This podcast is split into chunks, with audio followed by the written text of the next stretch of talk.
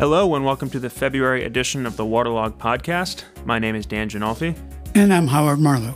As always, thanks very much to the American Shoreline Podcast Network and Coastal News Today for hosting us. Today, we want to talk about the infrastructure bill that came out just a few weeks ago.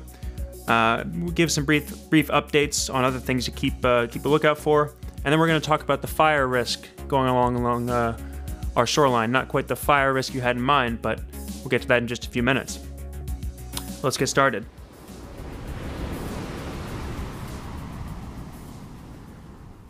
So about 2 weeks ago, the US Army Corps of Engineers released its plan to spend the 17.1 billion that Congress provided last November when it passed the administration's Infrastructure Investment and Jobs Act.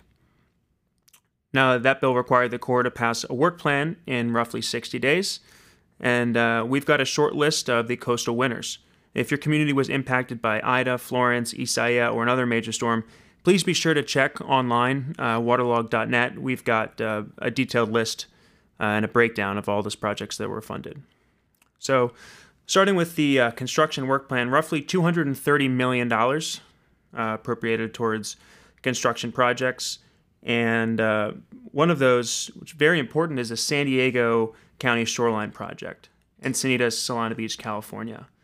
And while there are other projects actually a little farther ahead in the Corps process, like San Clemente, um, I think there's a reason that San Clemente actually was not funded in this particular bill, and we'll talk about that in just a second. Um, and why Solana Encinitas was, because there was no earmark for Solana Encinitas. And this is a project that's been going on for nearly 20 years or 20 years or more. Yeah, it has been going on for 20 years, and uh, and this was an opportunity. This opportunity this in the jobs bill was its best opportunity to get funded. Uh, bottom line, this is a poster child, uh, which together from with San Clemente, uh, which uh, started about the same time. Actually, San Clemente started later, believe it or not, than um, Solana Beach Encinitas and got ahead of it in the process, the planning process, and is really ahead of it in one respect. It's an earmark in the appropriations bill. We'll be talking about appropriations a little later in the podcast. But this jobs and infrastructure bill really was the best opportunity to get this, I think, breakthrough project because their bluffs, it's entirely different from any East Coast shoreline project. And defies all the models that are East Coast models because we don't have bluffs like Southern California has. So, good yeah, for, news. For California communities, this is a major win, not just for Solana Beach and Encinitas, because there are a variety of projects in California that have yet to get to the construction phase. Exactly. I think that this is a precursor of other projects to come, not necessarily all beach nourishment projects, but I think the Congress is willing willingness and the Corps' willingness to fund this project are great indications that it's willing to invest in coastal resilience adaptation uh, on the West Coast. Because we have only one rather small project uh, done decades ago in Orange County. And uh, that's all the Corps presence that's there. In essence, other than navigation, it is all the federal presence that is there in uh, the West Coast. So I'm not sure, uh, you know, regarding earmarks if these other projects did have them, but we've got projects in Pinellas County, Long Key and Treasure Island, Manasquan Inlet to Barnegat Inlet, New Jersey, Raritan Bay and Sandy Hook, also New Jersey, and Sandy Hook uh, to Barnegat Inlet, Seabright, um, for a total of 230 million. Moving on to the investigations, another uh, another win in California, the Oceanside Project, which many years ago was supposed to be funded. Was it WRDA 2007? I think so. I think it was 2007. and that was, ordered, in essence, a 100% federal study. Exactly. And that never occurred. And actually, the Corps was even asking for some cost share from the city. And, it, you know, the way this was set up over a decade ago was there is a federal impact from the Camp uh, Pendleton Harbor on, on the beaches in Oceanside and for the federal government to do something about it through a 100% federal study. This is an example of the tussle that's gone back and forth between the executive branch and Congress. and the importance of earmarks. So, simply stated, is this Congress stated its policy back in 2007 that we want to have this study go forward for Oceanside, and we want it to go forward 100% federal for the precise reasons that Dan just talked about. Well, Congress in 2008 gave up its earmarking abilities on the Corps' budget. In fact, it gave up its earmarking core, uh, uh, abilities on any appropriation. So that let the Office of Management and Budget take over, and they said 100% uh, federal. No way.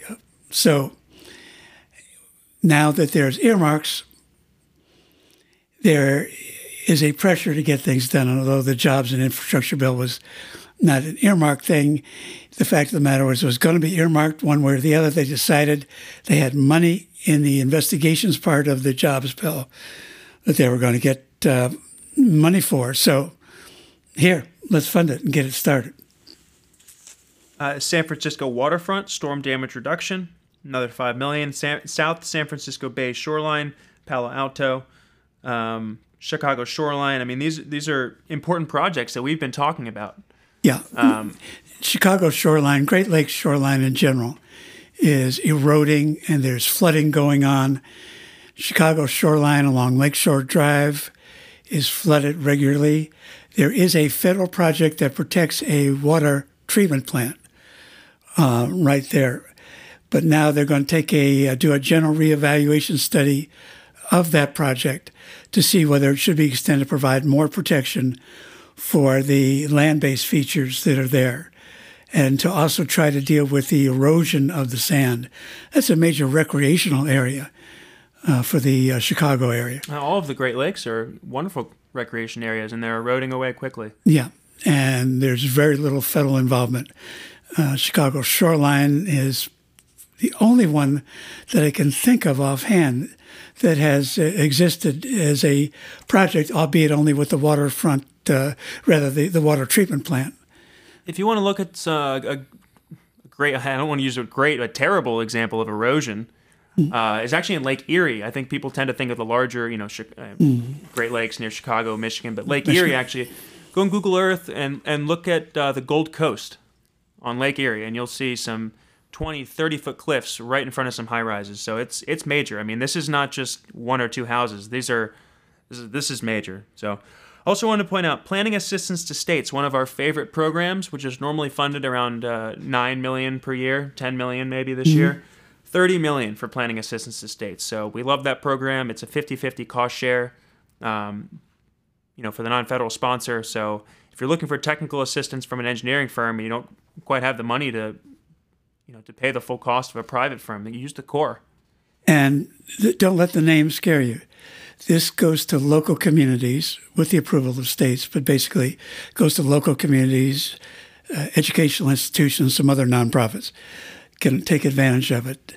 And uh, I think it's a fantastic program that more people ought to be involved with. And obviously, the Corps thinks it ought to be expanded because it put it in its list of, uh, you know, what it wanted to see funded in the uh, jobs bill. Remember, this is in addition to the regular appropriation that you just spoke of, Dan, of nine or ten million mm-hmm. dollars. Mm-hmm. Mm-hmm. So then, next up is the Disaster Relief Supplemental Appropriations Act. Since this is specific to uh, this is specific to you know particular disasters. I don't want to get you know too into the details on this one. I do want to point out that there is a ton of money uh, in both the construction section, the flood control and coastal emergencies section, and the investigation section. Um, again, we have links on waterlog.net, so you can go and check that out. But I do want to point out the 2.47 million for the New Jersey Back Bay study, and that component is entirely federal. And it, Howard, is that going to be enough to complete the study? It's supposed to be enough to complete the study. And when they get that done, then the issue will be what will they be able to actually pay for. Um, and also, the state is having some discussion about uh, with the Corps about maintaining the floodgates that are involved in that uh, project. Right.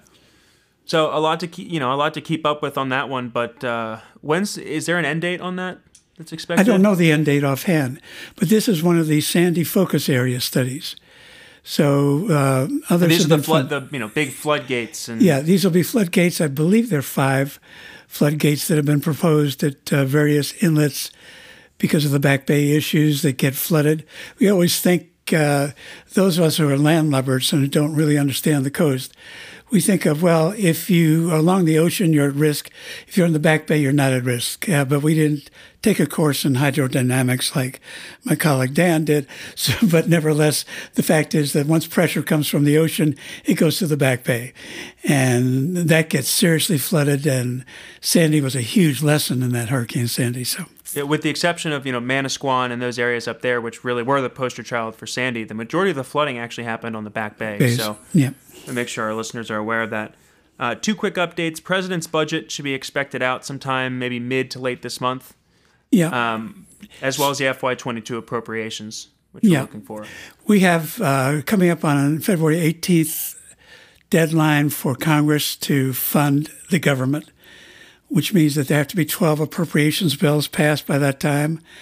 Uh, my prediction right now is that there will be another extension, but if that extension goes beyond the end of February, I'm in, I'm really concerned about Congress's ability to fund, agree on anything for funding, and we don't want to go into a continuing resolution for the entire year. No. Uh, for a lot of agencies, the military is definitely speaking up about that because they cannot exist under a continuing resolution given the problems they're having and the challenges with Ukraine and other issues that are going on. So um, I think Congress will come up to uh, an agreement, but I don't know if they'll make it by the 18th. And one other, one other thing we're looking out for, which was actually supposed to be out today or sometime around today, is the Section 7001 report to Congress, which is, for those who are not aware, is in essence the process that Congress has uh, put in place to replace earmarks. But now that earmarks have come back, it's it's a bit of a delicate balance because some members don't want to earmark, some do, some want to use 7001. So uh, there's a couple ways of getting projects be- into WRDA now. it's- exactly. It's WRDA related.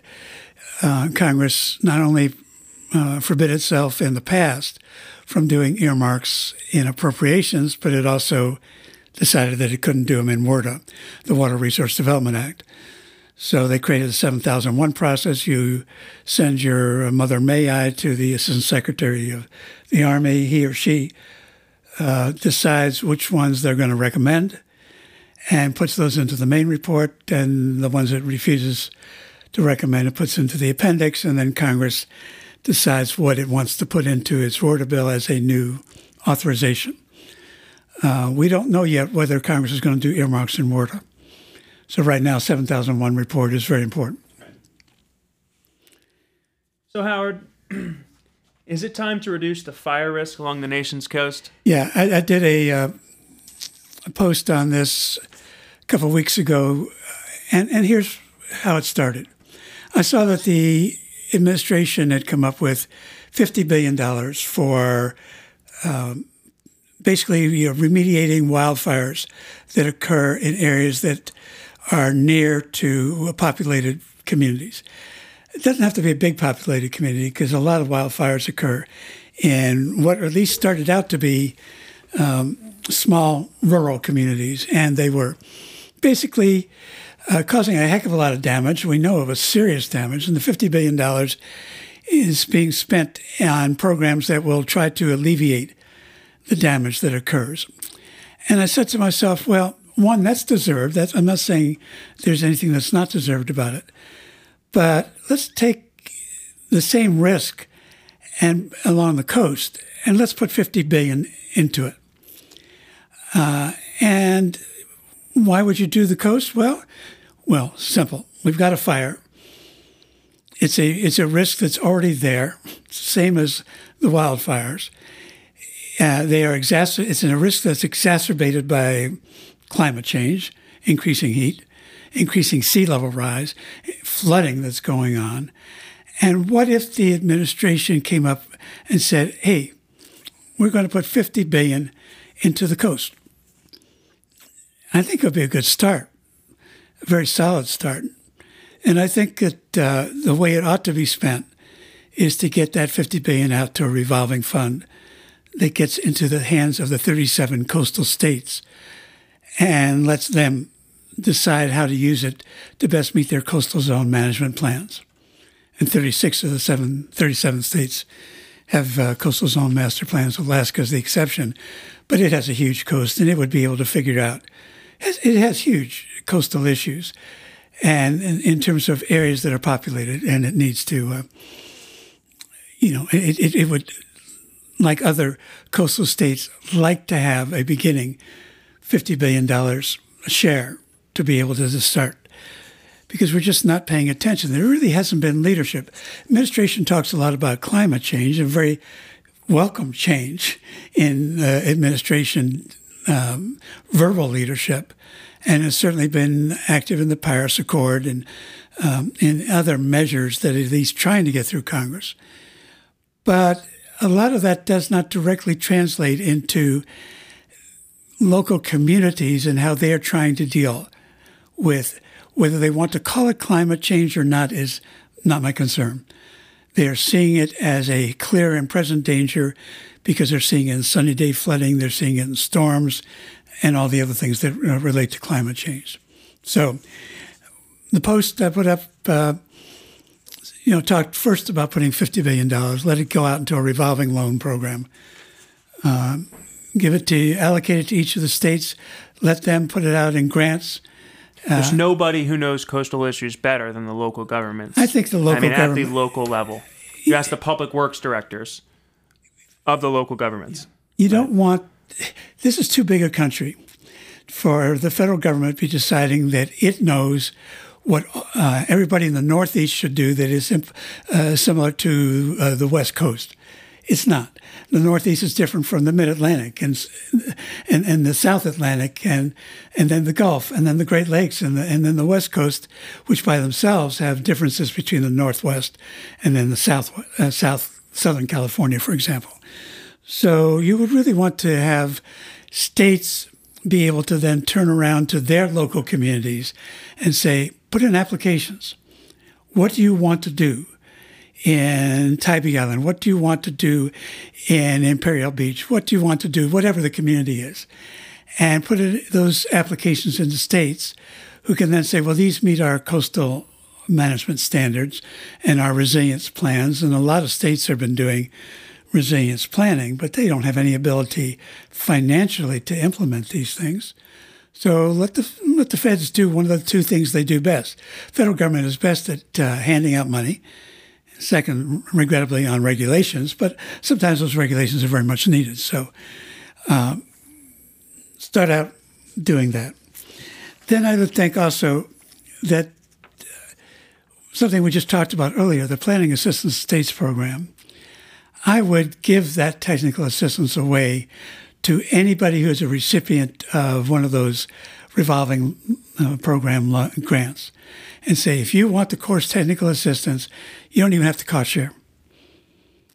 As long as you've been approved by the state to receive a grant and you would like to have that technical assistance, we'll provide it. Now that's going to require probably more than the 30 or 40 million in the in the program, but make it 100 million, make it 120 million. We're really talking about you know small peanuts, small peanuts, not even large ones.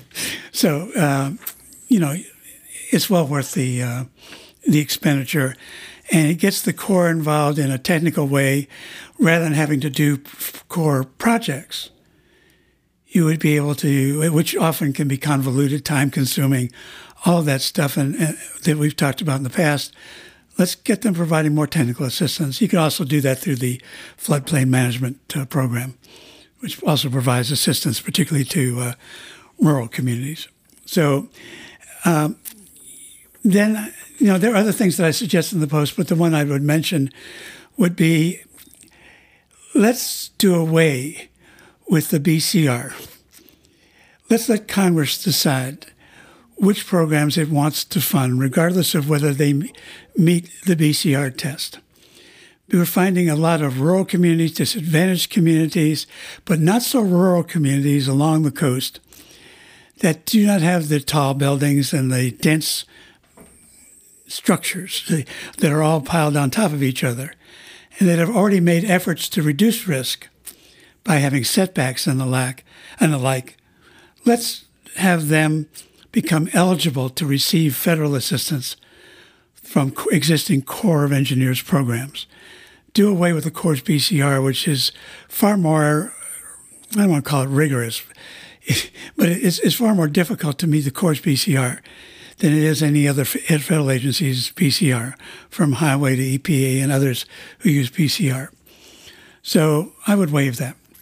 I think it's time that we had federal initiatives that actually provided help to local communities so that they could. Uh, I would also incidentally incentivize anytime you get a local community to coalesce with other communities nearby.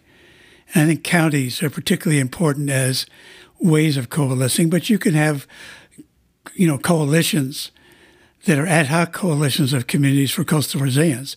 Uh, Grand Strand Coastal Alliance, for example, could be one avenue, just to name one.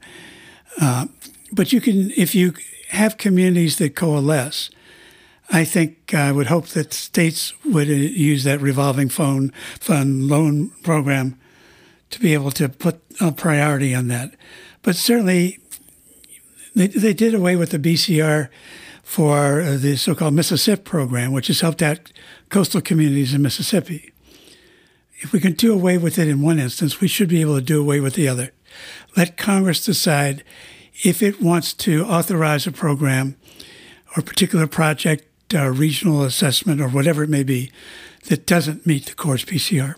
50% of the nation's population lives within 50 miles of the coast. Absolutely. Now, most of us don't immediately jump to beach nourishment, but it, there are going to be other alternatives, whether they are seawalls, which I don't support, but they're going to be areas where they're necessary, revetment, other sorts of living shorelines.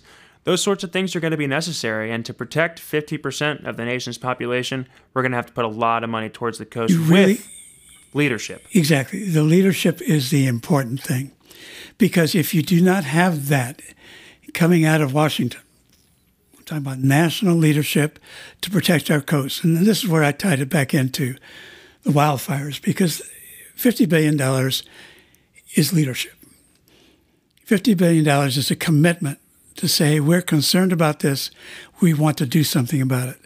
So $50 billion, if they can come up with it in the White House, they didn't have to go through a new initiative. They didn't have to get Joe Manchin's approval, Senator Manchin from West Virginia. They didn't have to do any of that They came up with 50 billion. Let them come up with 50 billion for the coast. And, and I think it's important to realize the point that if you have 50% of your population, if you have, I forget the GDP uh, figures, in the uh, 45% of our gross domestic product, actually, coming from coastal communities. That's huge. And I think it, out, it obviously out dwarfs, if there is such a term, the any other section of our uh, American geography or economy. No, it's needed, and you heard it here first. And you can read it second if you would go to the, uh, I guess the waterlog uh, mm-hmm. page waterlog. has got posted there.